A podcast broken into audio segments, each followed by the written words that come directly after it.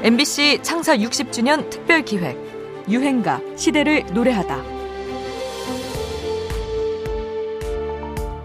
그때 당시에 이 곡을 만들었을 때는 나는 이 곡이 굉장히 애착을 갖고 있는데 크게 대 히트를 못 치, 그 히트가 안 나더라고. 조금 빨리 갔던 것 같아. 시대에 조금 빨리 한 10년 정도 빨리 갔던 것 같은 이런 느낌을 들더라고요. 그 영화 범죄 전쟁 감독님한테 거의 나 고맙다고 인사를 해야 될 것 같습니다. 그, 그것 때문에 다시 좀, 좀 뜨세요. 행사도 많이 들어오고. 얼마 전 세상을 떠난 가수 함중화의 목소리입니다. 1980년 밴드 함중화 양키스가 발표한 노래.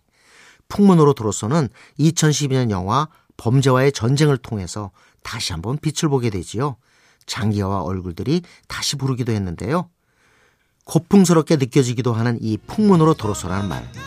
이 곡을 작사 작곡한 함중아는 어떻게 이런 표현을 떠올리게 된 걸까요? 그는 1968년 서구 음악계에서 크게 히트친 팝송 마빈 게이의 I Heard It Through the Grapevine의 제목에서 영향을 받았다고 이야기합니다.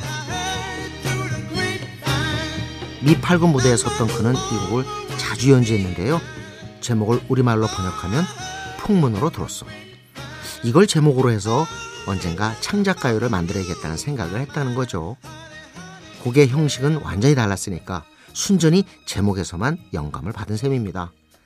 이처럼 1970년대, 80년대 맹활약했던 밴드들 가운데는 미국 음악의 영향 속에서 자신만의 창의성을 찾아간 사례가 많았습니다.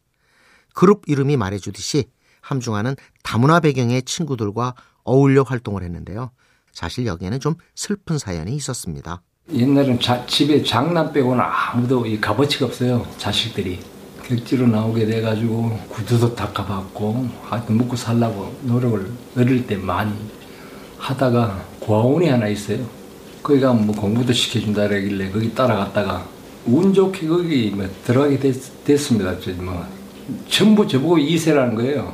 뭐 그 소리 듣기 싫지도 않고 이래가지고 그 이세 이세 노릇을 좀 했어요. 어린 시절은 불우하고 복잡했지만 함중아는 가수로서 큰 성공을 거둔 뒤 1984년 돌연 부산으로 떠나서 행복한 가정을 꾸리고 꾸준히 음악 활동을 이어나갔죠.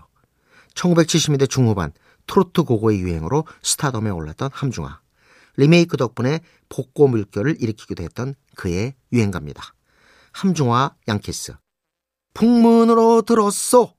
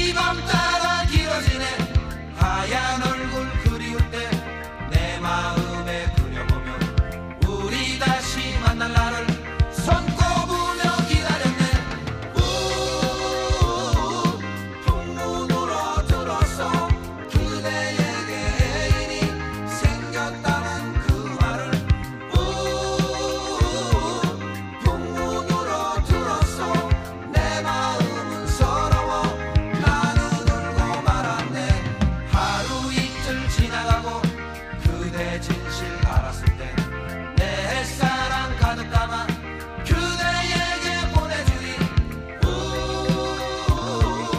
풍문으로 들었어 우 풍문으로 들었어